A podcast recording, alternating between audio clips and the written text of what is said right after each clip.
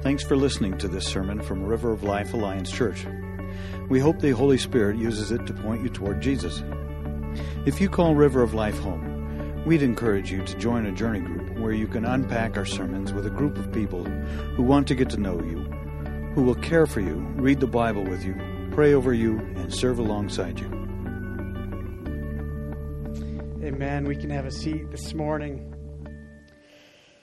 Pray that that. Uh, thank you, team. Beautiful song, um, and indeed about a beautiful name. Um, I hope that can sink in um, this morning. Considering what Scripture has to say, God's truth to us, His revealed truth to us about who Jesus is, uh, what He came to accomplish. He's got no rival. Uh, he's got no, there's nothing that He isn't in control of. And his name indeed is, is above all names. I pray that that's a reality for you. I pray that it's not just something, oh, sure, yeah, his name, I, I you know. Uh, but literally, in Philippians 2, it talks about that every knee is going to bow, every tongue is going to confess at his name, Jesus Christ. And, and we heard a couple weeks ago, I, I forget who said it, but Christ isn't just Jesus' last name, you know. Christ is, is signifying he, the Messiah, the chosen one the one that has come to bear the wrath of God and the sins of all of us, the sins of the world. Um, what a beautiful and powerful and wonderful. I love those different courses. Uh, beautiful, powerful, wonderful. I'm probably forgetting one, but his name. Man, that's awesome. Uh, well, hey, my name is Matt. Welcome again this morning. Glad you came here to worship with us this morning. Uh, if you're new uh, with us today, we've been in a, a series uh, in, in the Psalms. And uh, we chose to do this series in a matter of eight weeks, which is actually kind of crazy. Uh, but we wanted to do it. We wanted to kind of take a broad look at it. Um, in the way the Psalms are laid out, like, like we could have taken three years and gone through every single Psalm, and that would have been amazing. But it would have been three years. Uh, so we, we just said, hey, we want to give us, uh, our body, just a taste of what the Psalms are as a whole and kind of look into different Psalms. And, and the way the Psalms are really broken out, it, it makes sense. There's some method behind our madness why we chose this eight week series. Uh, in the first two weeks, so you come to Psalms 1 and 2, and it really lays the bedwork, the, the foundation that the rest of the Psalms really hang upon. And we looked at that, uh, oh, I don't know, five weeks ago or so, Psalms 1 and 2. And we, looked at how those Psalms lay a foundation uh, for the rest of the Psalms. And the rest of the Psalms are put together with five different books. If you guys kind of remember, we, we've said this just about every week. I think you should know this by now. But in case you've missed it, uh, they're laid out in different books. So uh, that's what the remainder of, of our weeks are, are, going. And then we're going to have a wrap up uh, that, that, that last week on week eight. Uh, so in book one, it has a series of psalms in it, and, and Doug Grogan preached a few weeks ago on. He, he chose out of the, the, that those books, those books, the psalms within the books. He chose Psalm 23.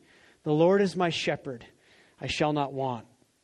And if you were here for that, that it was an, an incredible message that God, I know, used to speak to me personally. Uh, that we as a culture, we as men and women, even of faith, sometimes are in so much want and we're consumers and we're just like, ah, oh, I need more, I need more, I need more.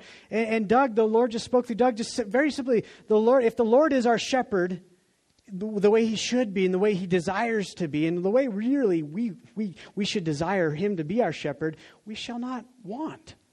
Amazing. If you haven't listened to it, go back and listen to that.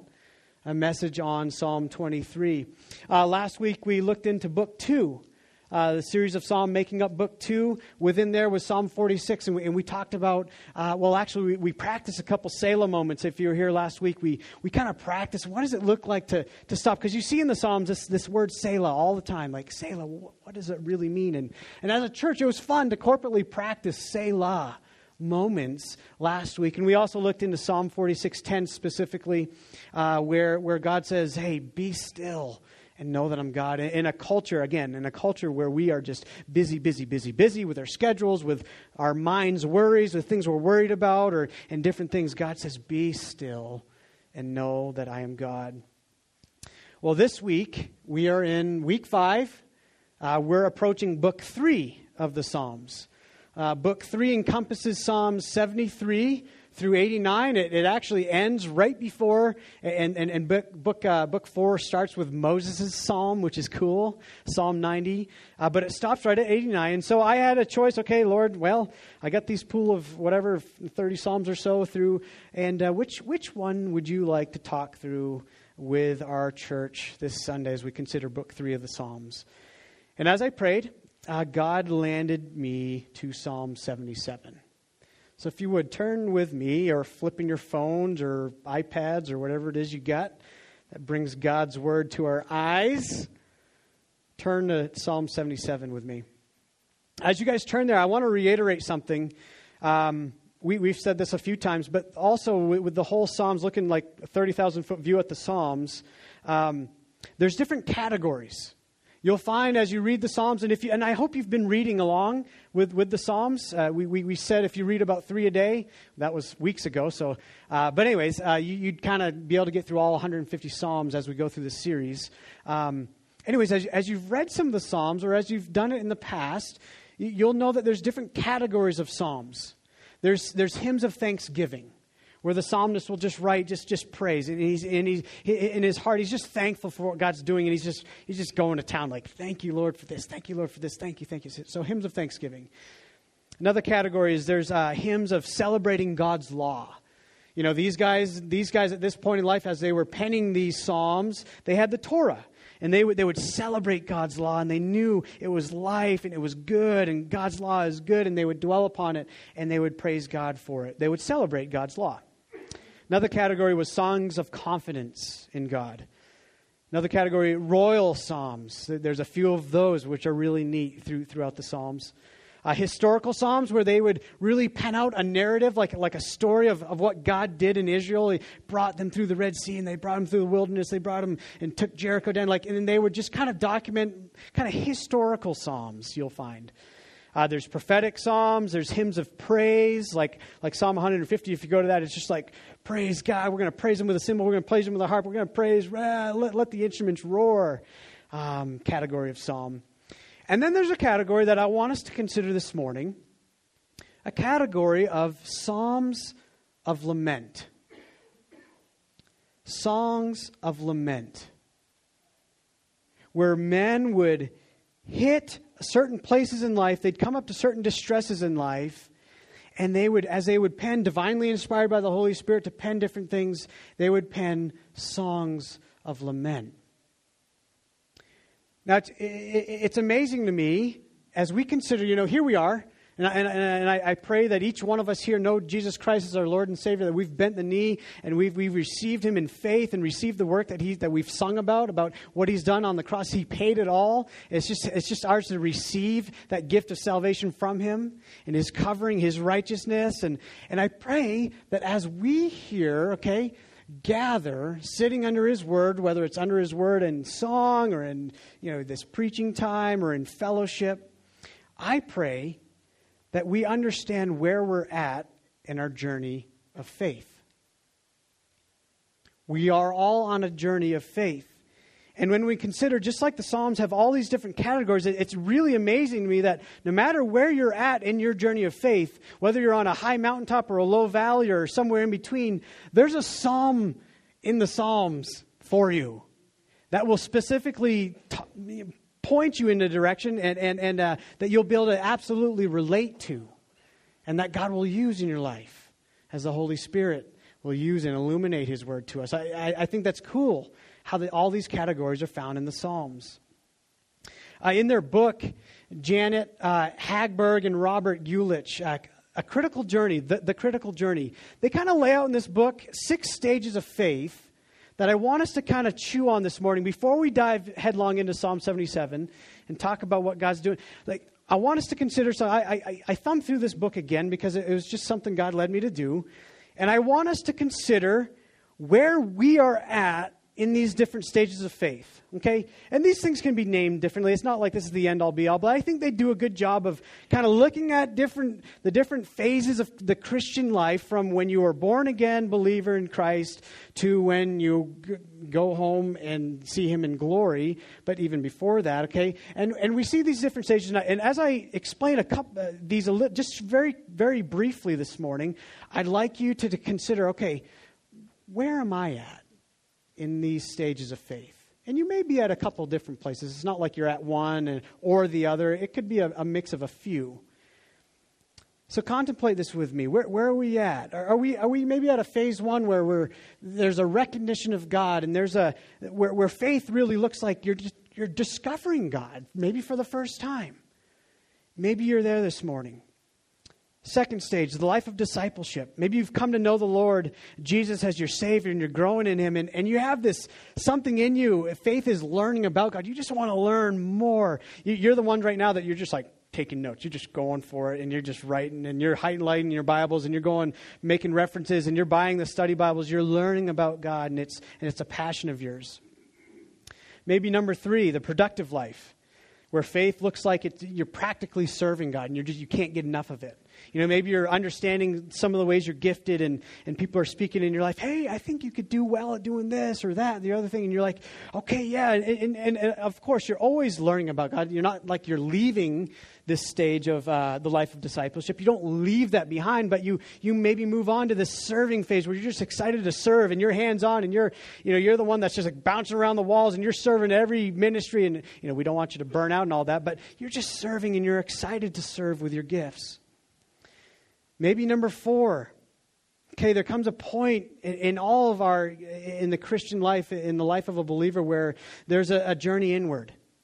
And where faith is really starting this thing this faith is looking like rediscovering god. Okay maybe maybe you thought you had god put in a box or ever ever put god in a box right? Maybe as we're learning about him and you know everything looks black and white and all of a sudden you hit something in life and you're like oh maybe i didn't have that quite right. Or or that's a little more confusing than I thought. Or, you know what I mean? Have you been there? Okay, so this, there, there's a stage that's an inward journey.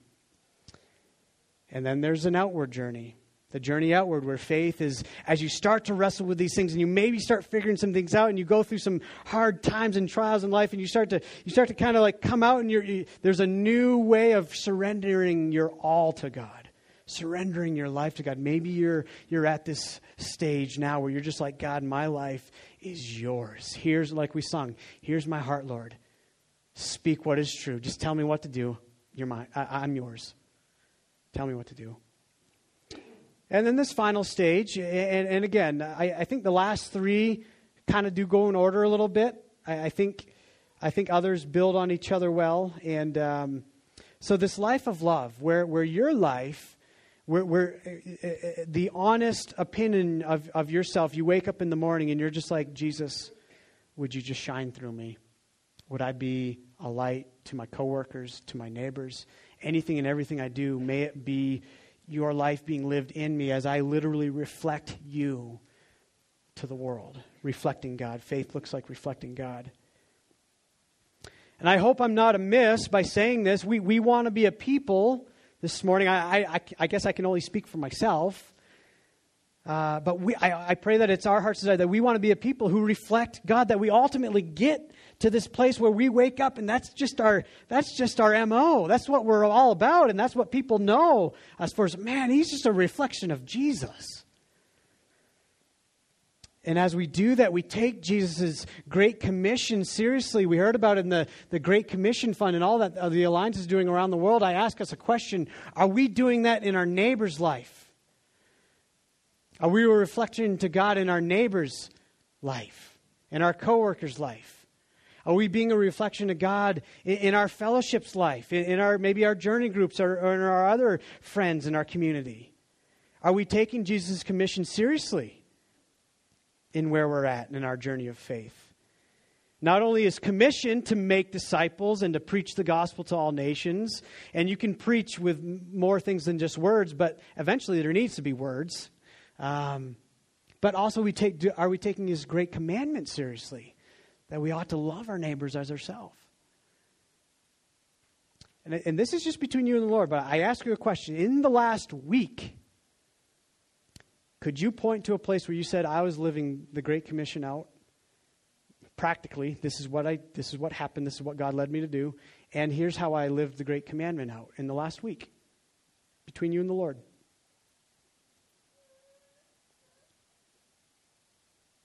Where are we at this morning in these stages of our journey of faith with our Lord? Now, there's a catch. In this book, they, they describe it's not, they don't call it a stage because it, it, it can come and go. It's a, it's a season, they t- talk this thing, and they call it a wall. And we're going somewhere, by the way. I know I'm kind of going on a little bit of a rabbit trail here, but we're going somewhere. As we get into Psalm 77, I think this is important for us to consider. A wall experience. And for some, we, we meet many different wall experiences in life. I'm going to quote from the book here, real quick. A wall experience, they say, fundamentally has to do with slowly breaking through the barriers that we've built between our will and a newer awareness of God in our lives. I'm going to just say that again and then keep reading. Fundamentally, a wall experience has to do with slowly breaking through the barriers that we have built between our will and a newer awareness of God and all that He is in our life. A wall is where we've spent all of our own energy and our own resources, and we have come to the end of our ropes, and where we're at a point where we, in desperation, we're ready to learn about freedom the liberty of living without grasping in a more profound sense than ever before, we want to let God be God and to let God direct our lives. A wall. You ever hit a wall? Bam. And it can come in any of these stages of faith. You know, it can be in the midst of all of them or, you know, some of them. And I, and I know, looking around here, we've all hit a wall, maybe a few. Biblical stories of a wall experience are, are, are like Jonah in the belly of the fish. If you guys remember that story, I won't go into it. But Jonah, when he was in that belly of the fish for those three days and three nights, he hit a wall. And it smelled really bad. I'm sure. I, gosh, it must have been wretched. Anyways, but he, he hit a wall and he was in distress. But when he hit it, he fell down and he was at a wall. Another, another example in, in, in, in, uh, in, in, the Bible that we have is, is the woman who had a disease for 12 years, that, the, the bleeding disease for 12 years, who, who saw Jesus in Mark 5. And she had dealt with that illness for 12 years. So she, she hit a wall, and it, it lasted, you know, for Jonah, it was maybe three days, three nights. But for this woman, it was a 12 year season of a wall. Ah, kind of grinding tension against what she would desire her life experience to be. And she's dealing with this wall season. Job.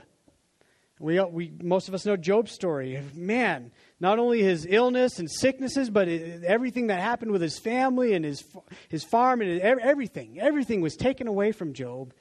He had many wall experiences. We think of King David wrestling through his sin with Bathsheba, and we, and we have Psalm 51 out of that whole wall experience for him.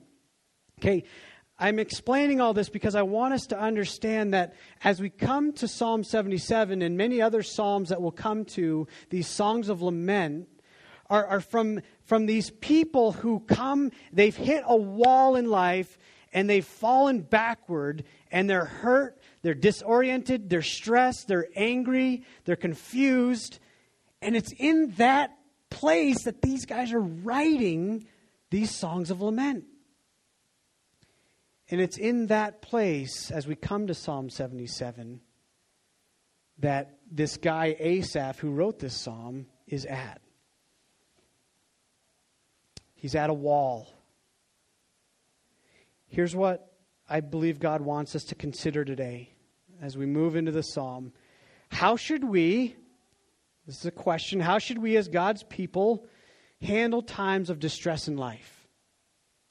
How we ought how ought we handle the walls in our faith journey when we come to times where we, where we hit something and we're like oh i didn't expect that and you fall back and you're like oh, what is this horrible wall in front of me.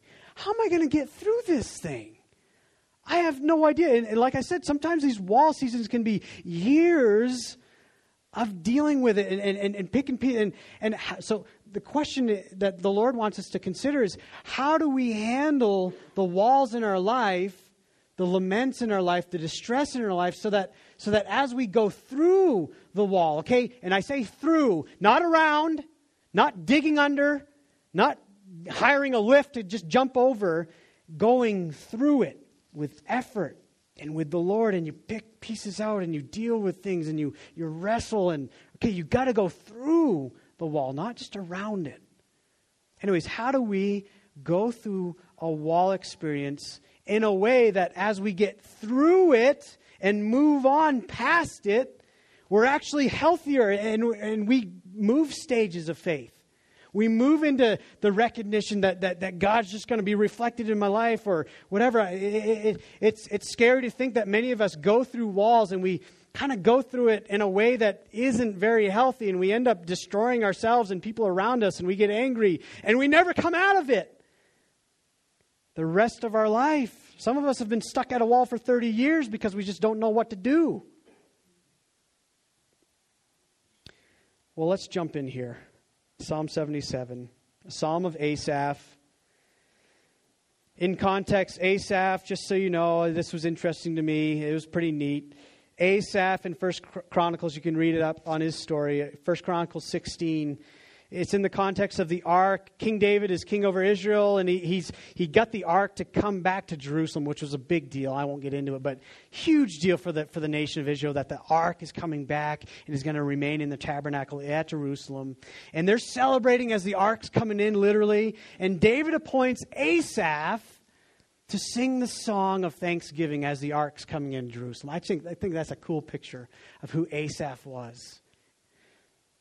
And then David also appoints Asaph as they do the celebration and the ark set up in the tabernacle and they begin formalizing how, they gonna, how they're going to do worship as a people of God. David appoints Asaph to be the chief worship leader or whatever they called it back then, the chief worship celebrating guy that would do things. Okay, he, Asaph was the guy.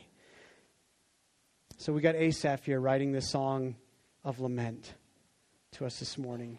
You know, let, let, let, let me just pray real quick. I, I, want God to speak this morning because uh, if He doesn't, it's it's worthless for us to dig into anything. So, Lord, we just we just stop and we ask, Lord Jesus, would you, by the power of your Holy Spirit, um, Lord, illuminate your word and your truth to us this morning. Lord, uh, there's individuals out here that, that need to hear from you, and, and I pray, God, that we our vo- our ears can be attentive. Lord, give us eyes to see and ears to hear uh, from you this morning. It's in Jesus' name, Lord, that we pray. Amen. Psalm 77, verse 1. I cry aloud to God, aloud to God, and he will hear me.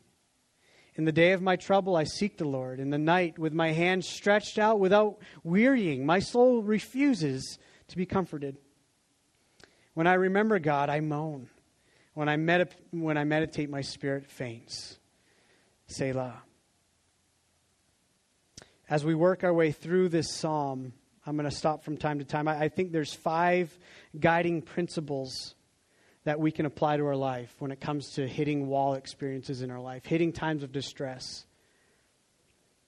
So, in this first three verses, I, I, I don't want us to miss a simple and yet profound principle that Asaph kind of naturally lays out for us. But a quick reading, we can read right by this and not really stop and consider it. And the first principle is this cry out to God.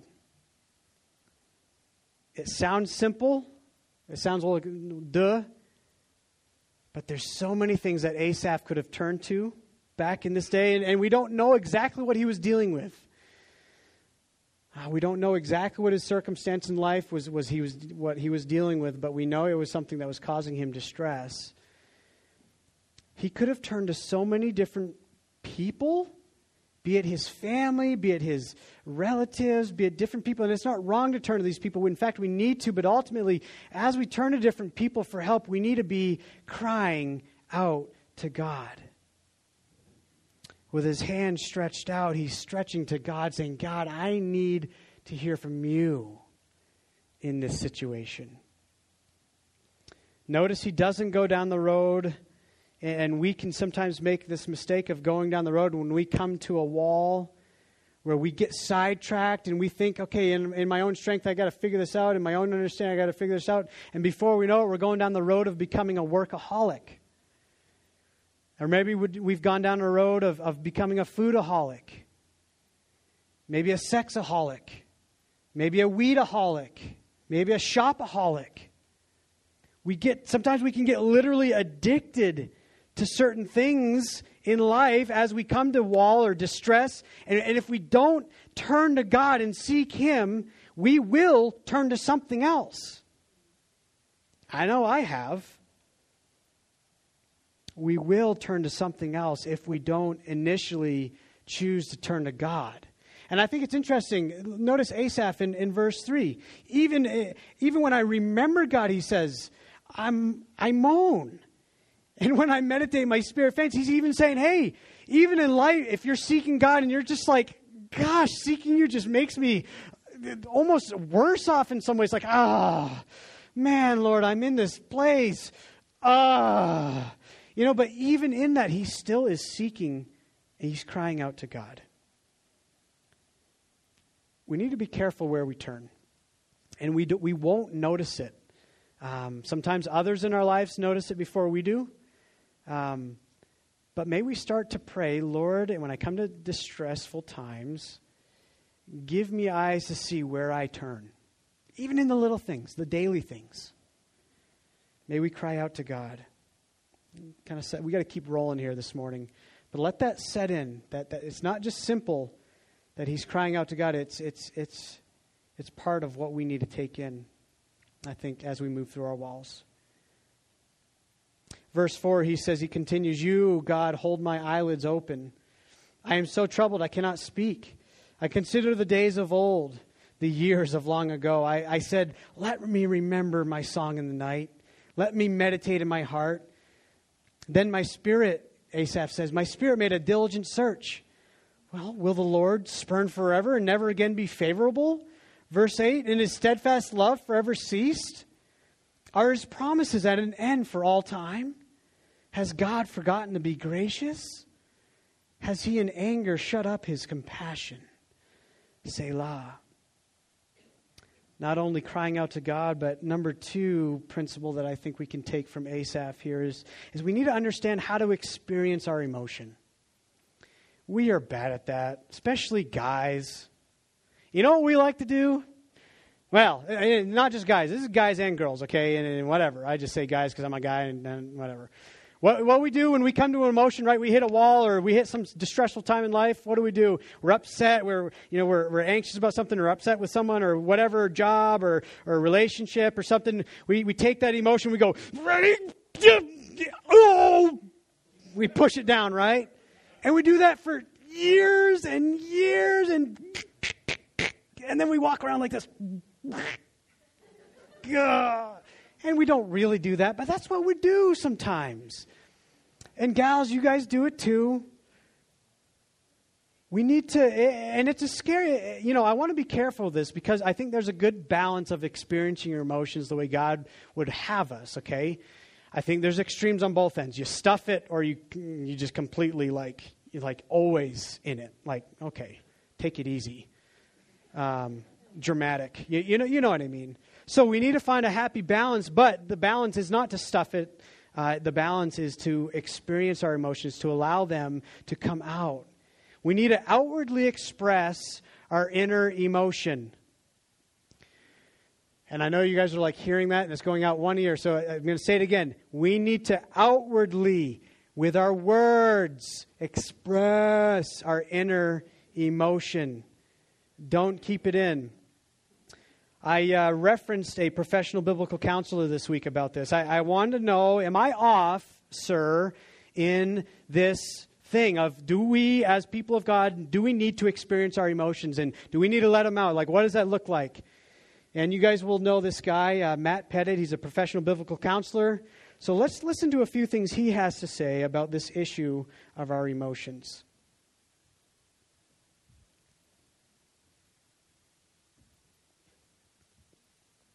Let me just start this off by saying I'm not going to quote any data points here or uh, give any case study uh, analysis. We're, this is just fun, um, simple, off the cuff uh, thoughts on how do we process emotions and what happens when we, when we don't um, manage our emotions. First things first, the three steps to processing or managing emotions is uh, feel your emotions, got to feel them. Second, we got to process them, just do something with them. And the third step uh, is let them go. And um, that's pretty straightforward. Fortunately, God uh, made us quite complicated and gave us simple tools to deal with our complexities. But what happens if we don't do that? What happens if we don't process them? What happens if we don't let them go, or, or we don't feel them in general? Uh, it, we get issues. We get anger. Where does anger come from? Well, most anger, not all anger, but most anger comes from not dealing with our emotions. We we got this pressure cooker going on inside. We're sweeping our emotions under the carpet and and are putting them on a back burner to never be dealt with. And uh, sure, we're going to deal with them later, and we don't. And then we walk around, and pretty soon we blow the lid off the pressure cooker and roar. And where did that anger come from? I don't even know. I can't remember. And uh, or sometimes we know very specifically, and we probably should have brought it up weeks ago, or months ago, or maybe even years ago. Uh, we just it creates stress, unresolved emotions, emotions we haven't worked through, uh, stresses us out. And what happens with stress? Ooh, man, we got research galore talking about stress. You know, whether it's um, depression or anxiety issues, or you know, go to the medical profession and they have they have uh, medical ailments that they don't even have names for them yet, but they're probably stress related. And uh, yeah, stress is a big, big deal. Um, but we can we can keep from having that much stress by coping with the, the emotions, dealing with them, making them they're real. So let's uh, not hide from them. Let's use our God-given ability to to work through them, and with His strength uh, in us, we can work through those emotions, no matter how heavy they are, no matter how big and daunting they are. So, um, yeah, pray, pray, pray and uh, the God of the universe and infinite God can help us finite people work through emotions. There you go. A professional's opinion on how to deal with our emotions. Not only must we cry out to God, okay, principle number one, just just just know you got you got to turn to God. Don't turn to other things. Number two, we need to experience our emotions. We need to let them come out. We need to deal with them, your honest emotions. And, and within this, we have a principle number three that we come to. Look, look at verses um, 7 through 9 with me again. And the principle is this we need to come to a place sometimes where we question God. And we see Asaph here. We Look at verse 7.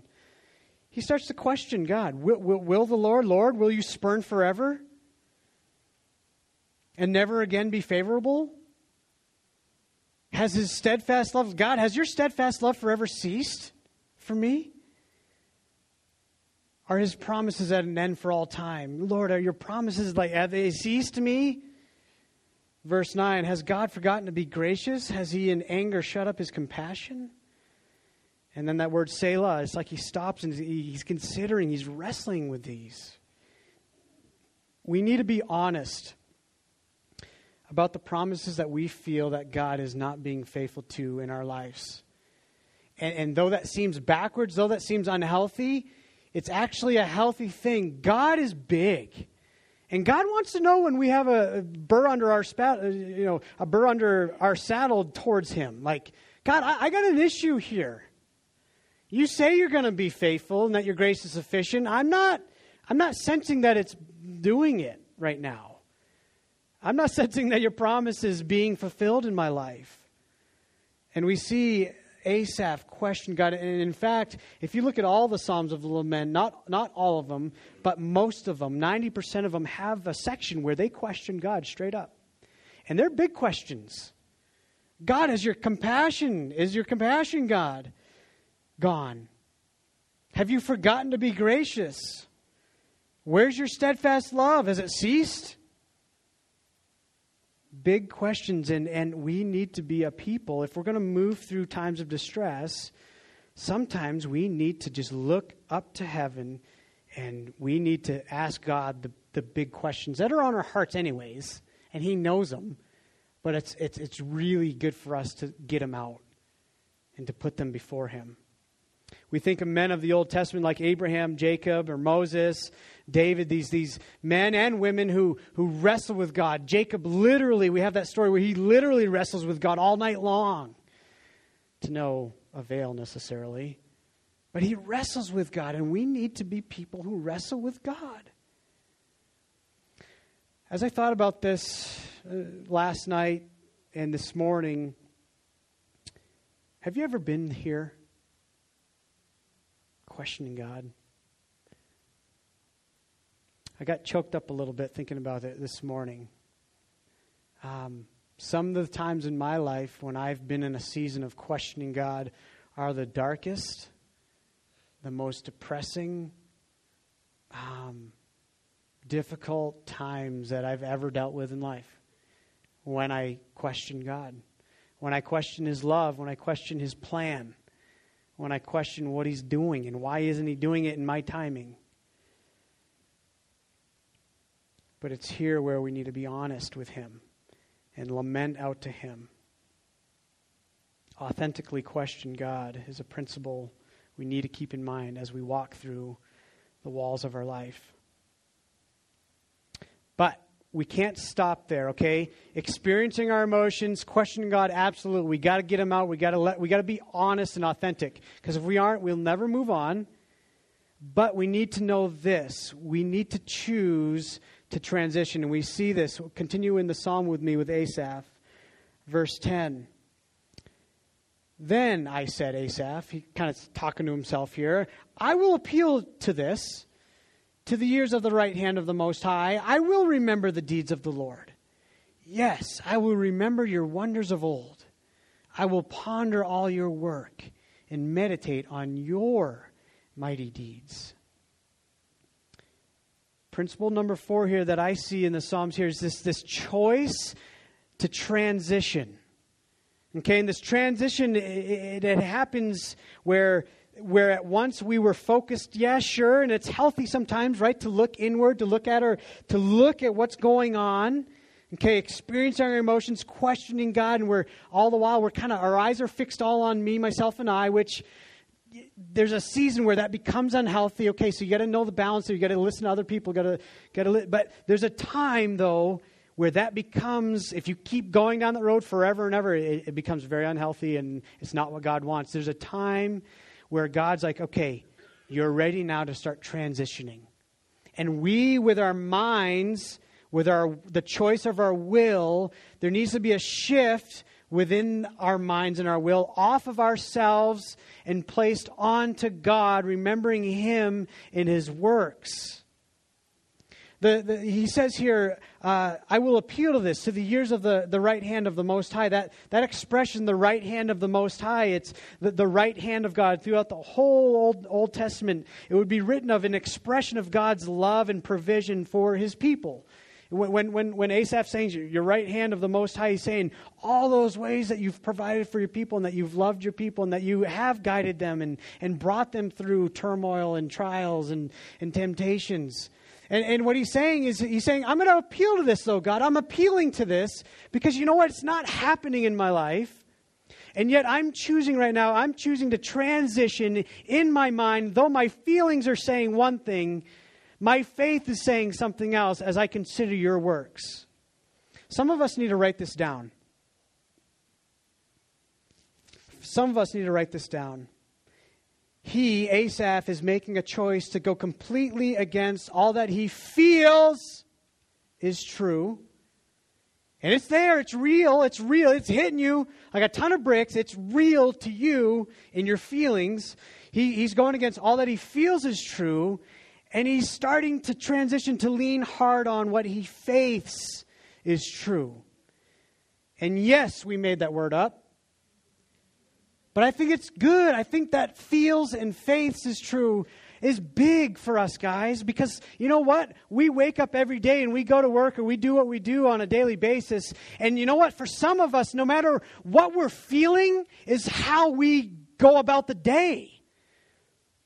Goodness, that, that, that, that can get you in traps all day long, every day. If all you're doing is going off how you feel, good luck. Like it's, it's a mess. Because your feelings, if you're a human being, they go up and down with circumstances, right? And so if, you, if you're doing bad, you're. If you're doing good, you're. Ask my daughter, Alea. She has a she she she she she knows how to follow her feelings. She's hilarious.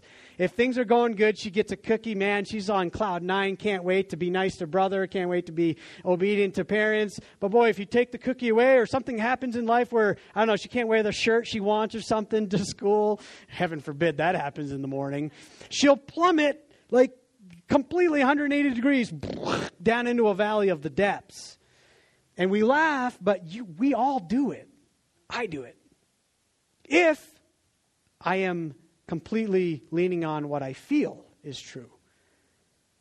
Asaph transitions, and I, and I think it's a principle that we need to know. We need to choose to transition not how I feel anymore. Sure, I've dealt with my feelings, I'm, I'm dealing with them, but Lord, I'm transitioning in my mind. I'm going to start focusing on the things that I know are to be true. I'm going to turn to your word. I'm going to turn to people in my life that love you, that can guide me into dwelling on who you are, God. This is huge. Some of us are right here, guys. Some of us are right here.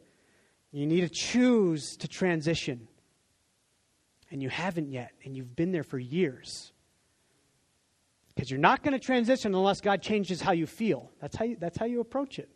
God, I'm not going to move until you change how I feel, and when I feel better about doing it, sure. Right? Now, I, sometimes that can happen, absolutely. But, but I think, and, for Asaph, it cha- there was a choice. He, he cho- chose to transition. Fifth principle and this is our final one. Let's read uh, the rest of the psalm here. Verses 13 is where we left off. Your way, O oh God. Here he is transitioning. He's, he's starting to fight it here. He's wrestling. Your way, O oh God, is holy. Whew. What God is great like our God? Now, that's a good question, unlike the ones before. Look at his transition, guys.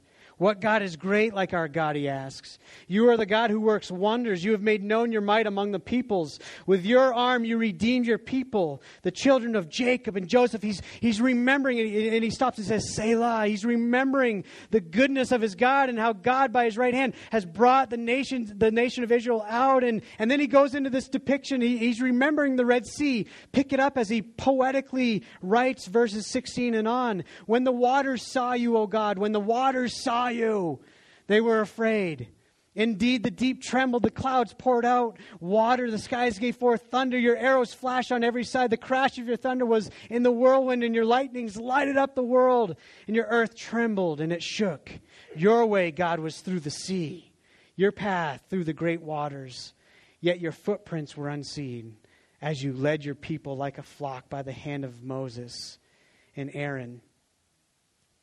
Principle number five is as we choose to transition, we need to continue to remember and to rest in God in what He has done. Past tense and future, what He's going to do. Because sometimes in the present, we got nothing to hold. We're like, ah, He's absent. But we got past and we got future. We got to remember and rest in God. Ponder His attributes. Ponder his character, recall it, meditate on it, his works, his redemption, and his faithfulness.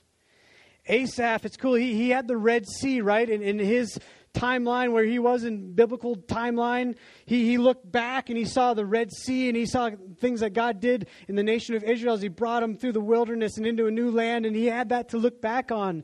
We today, right, we have, we have the cross to look back to. Calvary, which in my opinion is like the pinnacle, it's like the climax of all of biblical history into one, the gospel where, where God became man and, and died on the cross for the sins of the world, taking the wrath. Like he took, he took it and he, he began his kingdom. And we have that to look back to and to remember.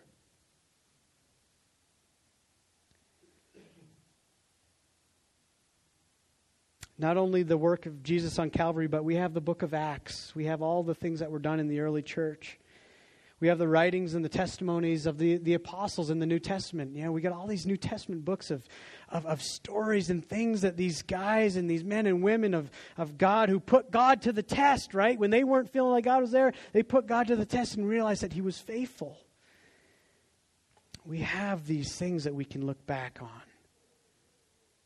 We have, I pray, our own testimonies the ways that we've seen God work literally in our lives, where, we, we came to a wall and we realized, ah, I don't know what to do here.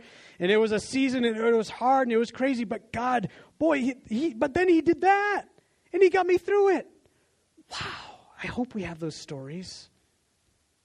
And by the way, if you've never put God to the test, if you've never allowed Him to try, if you've never given Him the, the, the place to do something miraculous in your life, you may not have any stories. You may not. That's kind of scary to think about. Put him to the test so that you'll have some stories of how he works, right? Yeah. He's good. And he does work. I'm going to invite the worship team as, as we close this morning. I know we kind of just shot through these. Um, take it home, read Psalm 77 tonight. Uh, consider the things God's been speaking already. Read it through. Um, find more principles. There's more than five. It's just kind of five that we highlighted this morning. As we come to this final step, this principle of remembering and resting in God, I just wanted for us to experience communion together. As we consider the work that He accomplished on the cross, Eh, eh, eh, and I pray, as John prayed earlier in the service, in the beginning of the service, that if, if God never did anything else for our life, He's already done enough. He really has. He saved us from an eternity of separation from God in, a, in, a, in, a, in just a horrible existence of selfishness and just, just bad existence. He saved us from that. And He lives in and through us that we might have life and have it abundantly. If we let Him step that up to the plate of our life, if we allow Him. As we contemplate communion this morning, may we remember God. May we remember the things He's done in our life. May we remember his, his what He accomplished on the cross. Um, and as the band starts to play, maybe, maybe we need to just take a moment this morning before we just get right up and, and take communion. Maybe we need to, to reflect a little bit and establish, reestablish remembering his work and what he's done. Paul says in 1 Corinthians 11, he said, For I received from the Lord what I also delivered to you, that the Lord Jesus, on the night when he was betrayed, he took bread. And when he had given thanks, he broke it and he said, This is my body, which is for you. Take and eat this and, and do this in remembrance of me. And in the same way, he took the cup after supper and he said, This cup is, is, is the new covenant in my blood. Do this as often as you drink it in remembrance of me. For as often as you drink this bread, drink this cup, and eat this bread, you will proclaim the Lord's death until he comes. Can we proclaim his death this morning as we remember his goodness, what he did on the cross? And I just want to mention, Paul goes on here. He says, Whoever therefore eats the bread and drinks the cup of the Lord in, in an unworthy manner will be guilty concerning the, the body and the blood of the Lord. So let a person examine himself or herself. And then let us so eat of the bread and drink of the cup. R- real quick, what Paul's saying here is, is if you're here this morning and you, you haven't come to this place of, of recognizing Jesus as your Lord and Savior, if you haven't bent your knee and received from Him this morning, w- would you just refrain from taking this communion? This communion is, is, is for us who have come to know Jesus as our Lord and Savior. We understand that what His body did on the cross as He was bruised and crushed for, for our sin, and His blood as He, as he shed His blood on the cross and, and, and He bore the sins, our sins, on Him. It's a celebration for us as we remember what he has done. I'd, I'd invite the, the elders up too, uh, the McClungs and the Minings. Would you guys come and prepare this for us? So take a moment, examine yourselves. Maybe there's some sin issues in your life um, that you need to just kind of deal with. Just take, just take a moment and let, us come as you're ready. We won't take it all together. Just come as you're ready. Um, and let's partake as we remember the Lord's death um, on our behalf this morning. And then we'll close.